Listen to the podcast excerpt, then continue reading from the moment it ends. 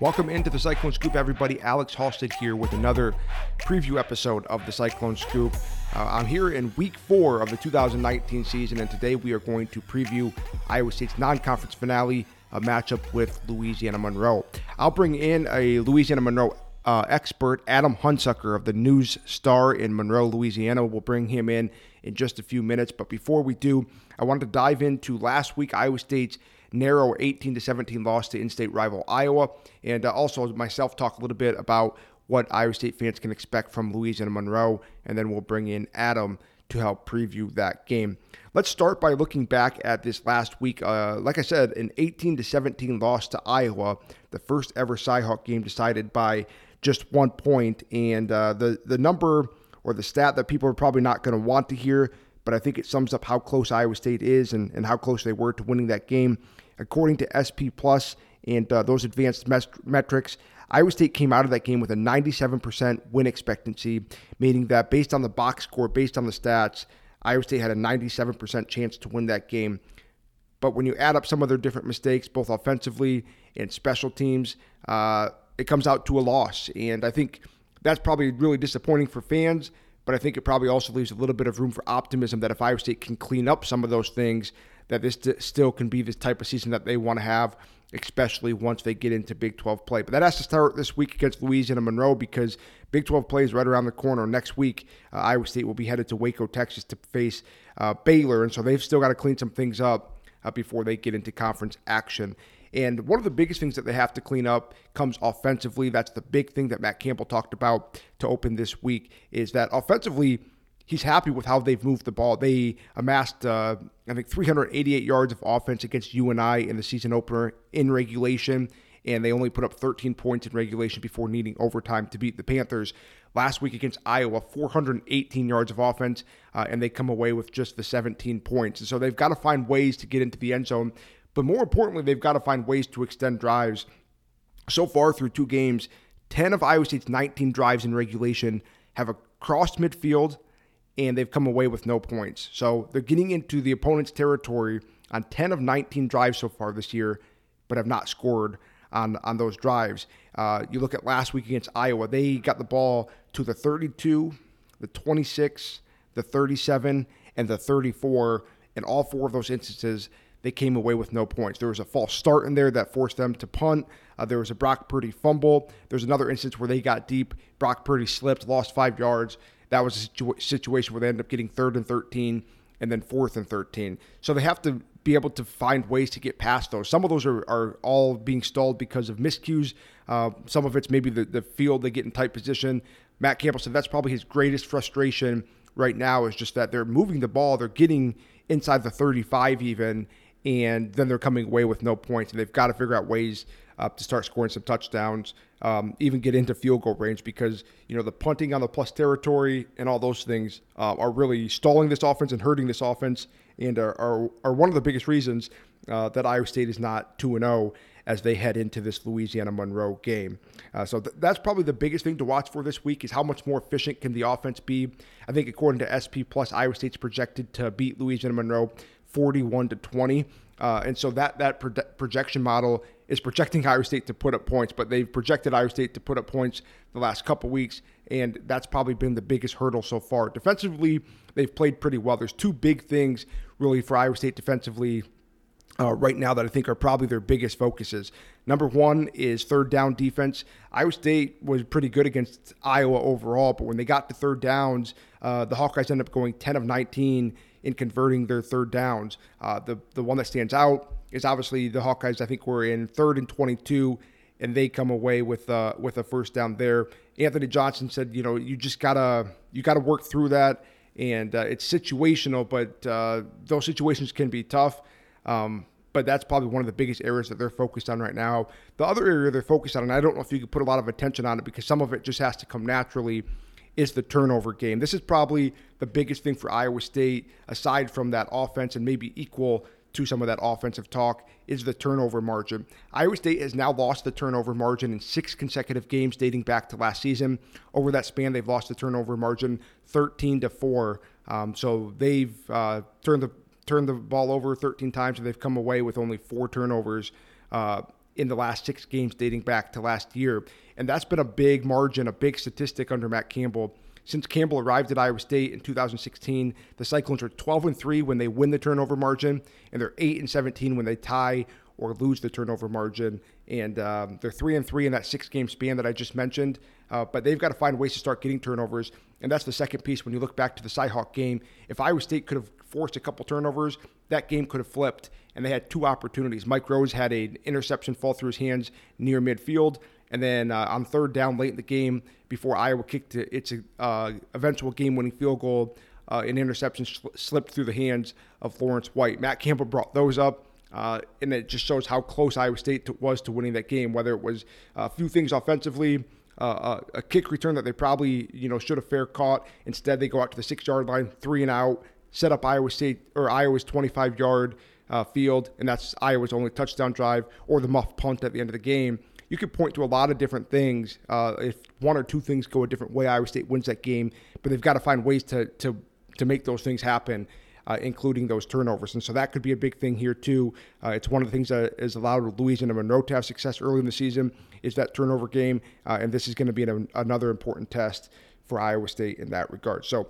let's switch over to Louisiana Monroe. Uh, Iowa State is a nineteen-point favorite. That number could change, obviously, depending when you listen to this, but uh, the Cyclones have been a nineteen-point favorite for this game. According to E S P N's Football Power Index, Iowa State has an eighty-six point four percent chance to win. Again, according to the S P Plus model, I think the projection Uh, the model is putting out is Iowa State wins uh, forty-one to twenty, and so uh, that they're they're following exactly really that nineteen point betting line. So it's it's interesting. I think that's at least what the computer models and what the numbers so far early this season think. But the thing to keep in mind here is that uh, Louisiana Monroe doesn't really care about those numbers. They went two weeks ago down and played Florida State. They were a twenty-three point road underdog, and uh, they took Florida State to overtime in an eventual forty-five to forty-four loss. The Warhawks uh, actually missed an extra point. Otherwise, they would have been going to a second overtime with a chance to pull off that road upset. So they've been a twenty-three point underdog two weeks ago. Uh, don't probably think they're going to be intimidated coming to Jack Trice Stadium for that for that matter or that fact is that you know they've been in this situation.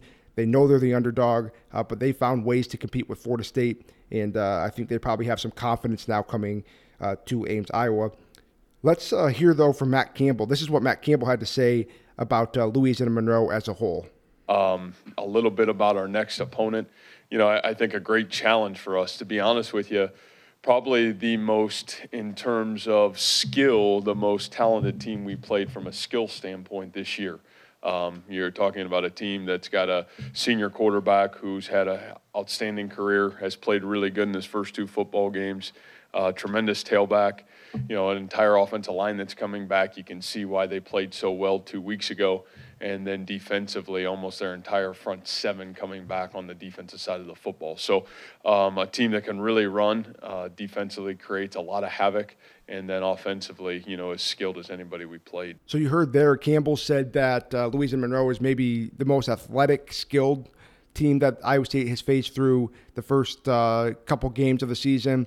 Uh, they they are really athletic, and I think that starts with their quarterback, Caleb Evans. Uh, this is a guy that's a, a senior, a dual-threat quarterback. Now, he's completing uh, sixty-six point seven percent of his passes two games into the season. The thing that stands out with Evans is he does have the ability to run the ball. I think he was the Warhawks' uh, leading rusher last season. Um, and so he's got that dual threat ability, and uh, that's one of the things that has at times maybe been tough for Iowa State. You look back to the U N I game and Will McElvain, what he was able to do, not even necessarily running all the time, but just escaping the pocket and escaping some of those sack situations. Uh, that's going to be a big thing for Iowa State's defensive line this week is not only containing Caleb Evans, uh, but also being able to bring him down when they do have opportunities because uh, so far – quarterbacks have proven to be a little bit elusive in the pocket, uh, and the sack numbers have mostly come from Iowa State's linebacker uh, position through the first couple games of the season. Uh, and then they have good talent at, at the receiver position and running back. We'll get into that in just a moment with Adam Hunsucker of the News Star down in Monroe, Louisiana. Uh, Monroe, Louisiana. Uh, but I did also want you to hear from Matt Campbell talking about the Warhawks defense uh, because that's going to be an interesting an interesting look for Iowa State. They're going to do a lot of different things, and uh, Matt Campbell talked about that as well to kick off the week. You know, this is a this is another kind of like I said, we got challenged last week in terms of the front seven. It's a total different challenge because this challenge is, you know, speed, quickness, explosiveness across the board in their front seven. And, you know, I, a part of the success of their linebacking core is the, the amount of pressure that they bring their linebackers on, you know. And, yeah, I think that's one of the things that we're going to have to do a great job, again, this in this football game is knowing not only so where's their Mike linebacker, but they've got great defensive ends. They've got a great nose guard. You know, they, they fit their system, and it almost reminds me of our defense at times. You know, those front seven, they're moving. They're always coming one way or another. And, uh, you know, we're going to have to do a great job trying to control the tempo of the football game, because if you let them dictate the pace of the game, they, they can be explosive and they can create a lot of havoc. And, you know, they, you've seen them do that already in the football season. They've done a great job creating turnovers. And with that, their run defense, though, has given up quite a few yards. How do you look for your running backs to maybe elevate their game this week? Yeah, you know, again, I, I think when you're a team that's going to pressure and you're going to sometimes, you know, part of that pressure can be, you know, a guy out of a gap that can maybe create a big run. But I think if you really look at at them, they've done a great job against the run and the pass. Is a couple of plays have come out because of the, their pressure situations. But, you know, we're going to have to do a great job just game plan in general of trying to find a way to control and dictate the pace of this football game and, and put it in control of us. And if we can do that, you know, that'll certainly be to our advantage offensively. Okay, so that was Matt Campbell on the Louisiana Monroe defense. I think that's enough for Matt Campbell and myself. Uh, let's bring in Adam Hunsucker of the News Star in Monroe, Louisiana. He covers Louisiana Monroe, the best expert to bring in to talk about the Warhawks. Adam, thanks for joining me here to help uh, preview this matchup. Well, not a problem. Glad glad to do it. I think, uh, you know, you, you look at the matchup, I think we got a pretty fun one for, for Saturday here in the in the early slot.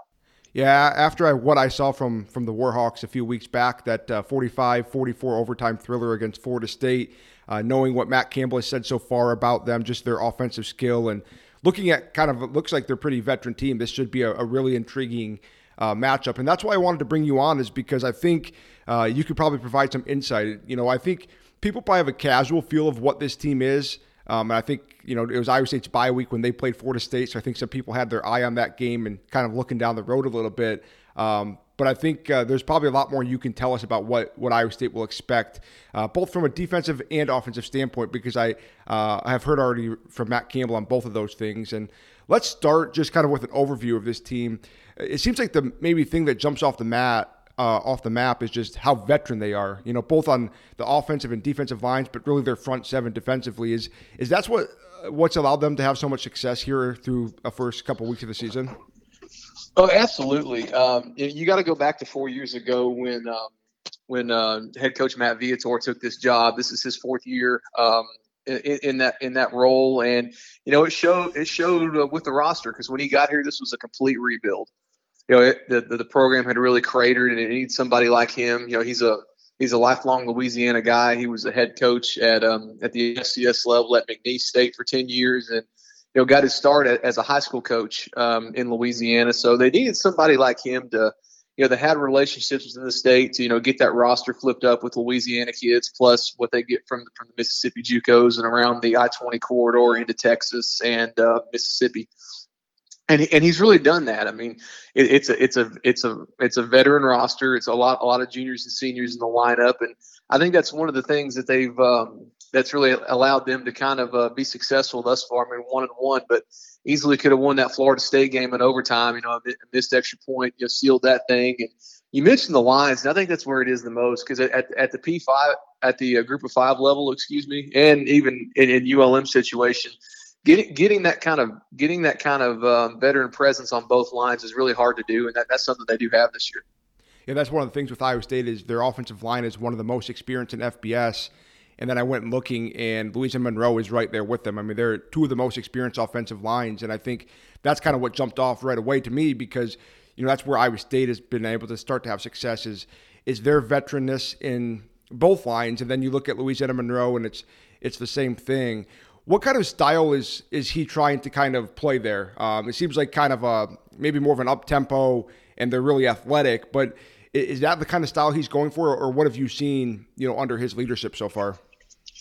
Yeah, that, that, that's, pretty, that's a, a pretty good summation of it. You know, they like, you know, being in Louisiana, you, you if you if you can um, – if you get out and recruit, you're going to find find guys that can run, and, and you know, and they've, and they've got plenty of those. Um, now, schematically, they're not going to look that much different from Iowa State offensively. Defensively is a whole different story, but on offense, you're going to see two team, you know, two teams that are that are going to line, line up in ten personnel and mix in their tight ends, but. Um, The only difference is the personnel that, you know, Iowa State's going to be putting out there is a whole lot bigger than um, what U L M has, especially at tight end. You're talking about, you know, you got six, six, six, seven, and that was one of the things that um, the coaching staff really raved about this week was just was just the size of the guys and how uh, and how you know Iowa State's really just a it's what what what they would say you expect from a good Midwestern football team. They tackle, they run to the football, they don't beat themselves, and you know that's why they and that's why they've had a chance to win. When I was even working on some of this, you know, stuff preseason, looking ahead at Iowa State's opponents, I guess the first guy that you, you kind of look to is quarterback Caleb Evans. Um, you know, obviously a veteran, but also I think what, what really stands out about him is just the dual threat ability. That's one thing that at times I think has probably been one of the bigger struggles for Iowa State's three three five defense is maybe a dual threat quarterback, just the, the challenges they can present. Uh, I think, you know, maybe I'm wrong on this, but I think he was maybe their leading rusher as well last year. Um, and so just he preve- he presents that that kind of dynamic. What have you seen from him, and uh, and you know what what does he try to do? I mean, is he is he going to be called for a lot of, you know, are they going to call a lot of runs for him, or is that something that he'll kind of do uh, depending on how how a play develops? It kind of depends on how the play develops because they're they're a very R P O based offense. You know, just to kind of where some of that. It's interesting where a lot of that comes from. Uh, I know some folks up there may not, may not be familiar, but um, but Doug Pederson, the head coach of the Philadelphia Eagles, he was at, he was a college quarterback. He played at U L M back in the eighties when it was uh, Northeast Louisiana University, and his um, his son Josh is actually U L M starting tight end. So those two staffs are really close, and they'll visit in the offseason. A lot of the R P O concepts U L M runs came from the Philadelphia Eagles. So you kind of depending on the situation and you know how the play develops when, when you're running, running those style of plays will dictate whether Caleb run, runs or throws it. But at the same time, you know, he's a senior, and you know last year after after he came on the scene as a sophomore, last year during his junior year, he had some turnover issues, turned the ball over a, a bit more than he did as a sophomore, and you know, he spent the offseason really trying to cut those down and make better decisions with the football because he's a guy that, you know, he he he's always looking for the big play, looking to push the ball down the field, and that's led to some interceptions. But, you know, through two games, you know, so far so good as far as far as cutting those things down. And, you know, offensively, the the big, um, you know, the big addition this year is actually a kid they picked up last year is Josh Johnson at running back. He's uh, – You know, one of the leading rushers in the Sun Belt. He rushed for one hundred seventy-three yards in the opener against Grambling, then had one hundred twenty-six against Florida State. He's a kid they found in the Mississippi JUCO ranks. He's he was supposed to sign with Ole Miss um, out of Cahoma Junior College, and you know, some something fell through. Um, And he, he never made it to Oxford, and they they were able to scoop him up. And he came in late last year at the start of fall camp and really couldn't contribute because he didn't really know the system and wasn't quite in shape. But now that he's had a year in an off-season program, knows what he's doing, he's been uh, he's been a monster for them at tailback. Yeah, I think he's already averaging eight point three uh, yards per carry. Obviously, that's what stands out on paper when you look at that that running game. What what should Iowa State fans and I guess Iowa State's defense probably expect uh, in terms of the playmakers? You mentioned uh, Doug Pederson's son. I think that jumps off the map. Um, you know, there's been a lot of talk about just how good uh, the tight ends are at Louisiana Monroe. Um, but I think you know one of Iowa State's cornerbacks uh, told me yesterday that you know this they have some of the better receivers that they've seen in terms of pure athleticism. And uh, you know I think that stands out. Uh, leading receiver Xavier Brown. eleven catches, one hundred twenty-three yards.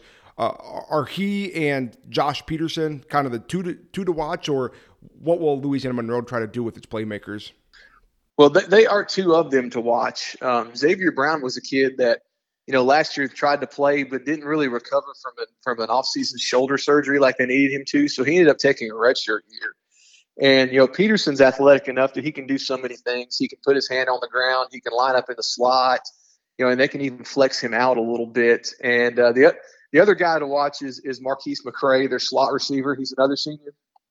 And um, also, you know, they've just got they've got a lot they've just got a lot of guys at wide receiver that they can run in and out. You know, when, when the staff got this job, it was one of the few spots on the roster that was actually in decent shape, and they've really added to it. And the interesting thing when you look at these receivers and you know, and how and the way guys are stepping up. I mean, it, it was a question mark going into the year because, you know, you lose Marcus Green, who was U L M's first All-American since, I believe, nineteen ninety-eight, only their second All-American since they became an F B S school. You know, he was drafted by the Atlanta Falcons and ironically was with the Philadelphia Eagles now. And then you had another kid, R J Turner, who left as a grad transfer and went to Texas Tech. So they really weren't sure what they were going to have in the receiver core. They liked what they had, but, you know, none of them have really been proven. But those guys, those guys have played well through two games. Wrapping up on the offensive end, you mentioned the R P O. You mentioned uh, kind of how some of this comes from, um, I guess, the the Doug Pederson tree or or whatever, so to speak. What what do you expect Louisiana Monroe to try to do to have success against Iowa State? Um, will it be similar to what they did against Florida State, or or how do you think this game unfolds in terms of game plan wise, what Louisiana Monroe wants to accomplish if everything goes according to plan? I think I think it'll be similar um, because that, that's uh, that's Viator's big thing is when you when, when you go into these these games against Power Five opponents is, you know, they're not gonna they're not gonna throw the baby out with the back bathwater, so to speak, and start doing a bunch of stuff that that they don't that they wouldn't normally do in a game, because the way they look at it is they're going to come in here and do what they do because it's going to make them better once they get in Sun Belt play. And you know, they have a lot of confidence coming off that Florida State game because they felt like they matched they matched Florida State's intensity. They play they played just as hard as they did and minimized their mistakes. Now, the special teams is something they would have liked to seen improve, but they the, but still those are those are kind of the things you have to do if you're if you're a G five school trying to win one of these games. But the biggest key for them is they're going to be um, going to be going to be looking for um, for number twelve Gr- Greg Osworth on every play and try to figure out where he's lining up at that star position, because you know, it's it's one of those little wrinkles, the way they line him up. You know, he's usually, you know, between the linebacker and, and traditional secondary secondary depth, so he can run downhill and make plays. So those guys are going to be looking to identify him. I guess, you know, one more thing on the offense before we do switch to defense, and that's that I think I saw Viator said that uh, Iowa State's defense is just unique. It's different than maybe anything he's really seen. Um, is that probably their biggest challenge going into this week, is just identifying what Iowa State's doing at any given time? Well, it's it, it's finding it's finding Osworth more than anything, because you know the, the they they call I know they call him the star, but the, the way they use their star is a lot different than other teams do. Where you see most of, most schools that play that hybrid guy, they're going to line him up over the slot, but you know that's not what Iowa State does. So that that's the part that's unique. As far as the actual front and things, that that stuff uh, that stuff is um, you know something you uh, Viator seen below because before because a little history lesson. Um, Viator and John Haycock have actually coached coached against each other before. Oh, interesting. You know, when when when V was the offensive coordinator at, at McNeese, they played uh, Haycock's Youngstown State's teams in two thousand two and two thousand four, and you know McNeese was actually able to win both of those games. But you know, that was the other thing that you know Matt told us the other day. Is he, you look at it, you can see John's fingerprints all over this defense from what he's used to seeing from when they when they played each other before. Speaking of defense, I think that's one of the more intriguing areas of this uh, Louisiana Monroe team. And Matt Campbell here used the word havoc. Um, you know, he said they're going to try to bring blitzes. They're going to uh, do a lot of different things that challenge you. Um, you mentioned it a little bit ago that, you know, offensively they may might not be all that dissimilar from Iowa State, but defensively it's a whole nother story. What does this Louisiana Monroe defense do that maybe causes some of that havoc? Well, it, it's an aggressive, it's an aggressive mentality on that side of the ball. They operate out of a base four two five, and like we mentioned before, they've got a lot of they've got a lot of upperclassmen on the defensive line and a lot of depth, particularly at defensive end. And the things they're going to do, you know, they're they're going to find ways to get matchups and get three defensive ends in the game at the same time, just so they can rush the passer. And they've got the ability to do that because they've got some kind of tweener guys at defensive end, guys like Donald Lewis and Ty Shelby that are in that that are in that two two sixty five to two seventy five range that can slide inside when they needed to. But I think it's I think when you watch that matchup up front, it's going to be the biggest thing, because while while they can rush, I, th- I think I think if Iowa State's offensive linemen can get their hands on them, that's where they're going to have problems. So I think you're going to see a typical power versus speed matchup there. One of the things Campbell was asked about was, you know, on paper, Louisiana Monroe's rush defense looks to be maybe the weakness of that defense. But Campbell said he de- doesn't really see it that way. And looking at film, he said that because they do bring blitzes at times, it leaves a gap open. And so he said a few times this season, they've been exposed for a big run that maybe skews that number. Is, is that accurate that, you know, their run defense maybe looks worse on paper than it actually is because they have taken gambles, and maybe a couple of times, say, Florida State has broken a run? I would I would agree with that, um, agree with that somewhat, because you look at their first two opponents. Um, they, they opened the year, they beat Grambling, but um, Grambling has a mobile quarterback that gave them some problems in, in the running game. And you look at Grambling, and you know, you know you're talking about a you're talking about an F C S team in the S W A C, but they they turned around the next team and almost beat Louisiana Tech. Actually, outplayed them in the fourth quarter. So you know, they're not we're not exactly talking about a team that's devoid of talent. And the next week, you're going against Cam Akers at Florida State, even though they've got problems down there. Akers is still one of the most talented backs in the country. So I would agree with that sentiment a little bit. What do they try to do with the Mike linebacker? It seems like a lot of it kind of keys around him, that he he comes on blitzes, and that, you know, a lot of what they do maybe re- revolves around that middle guy. Well, it, it, it certainly does this year, because that middle guy is Chase Day. He's a fifth-year senior. He's been a four-year starter for him, and he's actually was he's actually been gotten the uh, Louisiana Sports Writers Association Defensive Player of the Week honors two years in a row. I mean, two two games in a row, excuse me. And you know, he's really just coming to his own as a senior. You know, they, it, it's cliche, but the coaches do call him, he's kind of the quarterback of the defense. He knows – he's played so much football that there's not a lot of things he's going to see that he hasn't seen before. He knows how to get those guys lined up right. And that, that's the veteran presence I'm talking about that's really um, that's really that's really been good for them, because they, they've got they've got seniors at all three levels on the defense. And, um, you know, you know with, Day, with Day's presence, he's re- he can really, you know, kind of decipher some things and make sure that they're in the right stuff. The one thing that Campbell went back to multiple times, it didn't matter, matter if he was talking about the Louisiana Monroe defense or offense, uh, he kind of went back to multiple times that Iowa State's probably biggest key is they've got to control the pace of this game, um, that if they can control the pace, they think they can be in a good spot. But if they let Louisiana Monroe control the pace, that um, it puts them in a tough situation. Uh, what what type of pace do you think Louisiana Monroe tries to go into this game? I think from the outside looking in, you see a high-scoring game against uh, Florida State. That seemed like it was a little bit situational. What kind of pace do you think uh, Viator and uh, that team is going to try to dictate here in Ames? You know, I think I think they're they're going to play at their at their regular pace. I mean, they they are they are a, a no huddle hurry up type team, but they're not going to go one hundred miles an hour.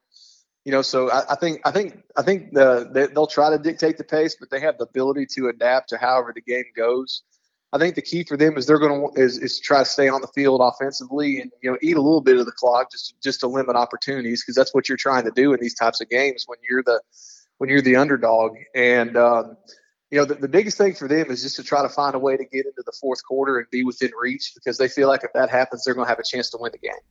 That leads me to to the the Florida State game, and it seems like, you know, they had the recipe to Uh, pull off that kind of upset. I think they were twenty-three point underdogs on the road, um, and it seems like they followed that plan plan perfectly. What what did they do in that game that allowed them to, you know, go to overtime and be within that extra point of a second overtime? But also, um, how much do you think that game and a bye week helps this team now going to their second five, Power Five opponent?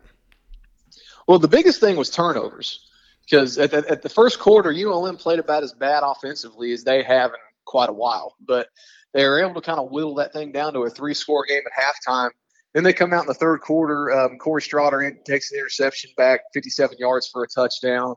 Uh, Day has another interception, and Jordan Oliver recovers a fumble. All of those lead to touchdowns. So it was it was getting those turnovers and negative plays, and then capitalizing on them that that helped them. Uh, help them have a chance to win that game. And, you know, I wrote a story about it last week, because the bye weeks, it's it's kind of an odd thing. And, you know, some coaches are paranoid about the timing of all that stuff. And you would think, well, you're, um, you know, you're just, you're just coming off, coming off a, a thrilling game at, off at Florida State, a game you think you should have won. And, you know, w- w- would you like to keep playing and then not sit out on a bye? But, um, you know, Viator and the coaching staff aren't really sure, weren't really sure if, you know, that that'll affect them at all. The biggest thing is, you know, going going in, this matchup is is in their mind. They they think, um, and I would agree with them, that, you know, Iowa State's obviously a better a better football team than Florida State, and, and maybe not in terms of speed and athleticism, but just being more put together and well coached and knowing what they're supposed to do. And I think that's just that's a byproduct of, of what Matt Campbell brings to the table, and then being in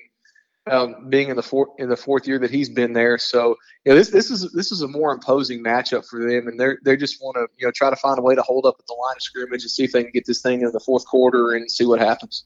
That brings us uh, to the final point. And I think we've touched on a lot of what you're probably going to say here, but um, you know, to kind of put it all together, looking at this game, if Louisiana Monroe wants to have a chance in that fourth quarter, if they want to pull off this upset, uh, what do you think the biggest keys are for them um, to find success uh, in this game? Say, um, don't get overwhelmed at the at the line of scrimmage. Create some turnovers, and then you know just just ca- capitalize on them offensively. Don't think, don't think you have to be a hero or force some things. Just kind of do what they've been doing. You know, get get Josh Johnson the football, let Caleb Evans do his thing, and get get those receivers involved. And um, if the if the offensive line can can give him some time to do that and handle and all all the things that Iowa State does out of that unique defense, I think they'll have a chance. Well, Adam, thanks for taking some time out of your day to, to help provide a scouting report. Uh, I had done some initial research, but uh, I think this provides quite a bit more uh, in depth. So thanks for taking some time. Oh, you're welcome.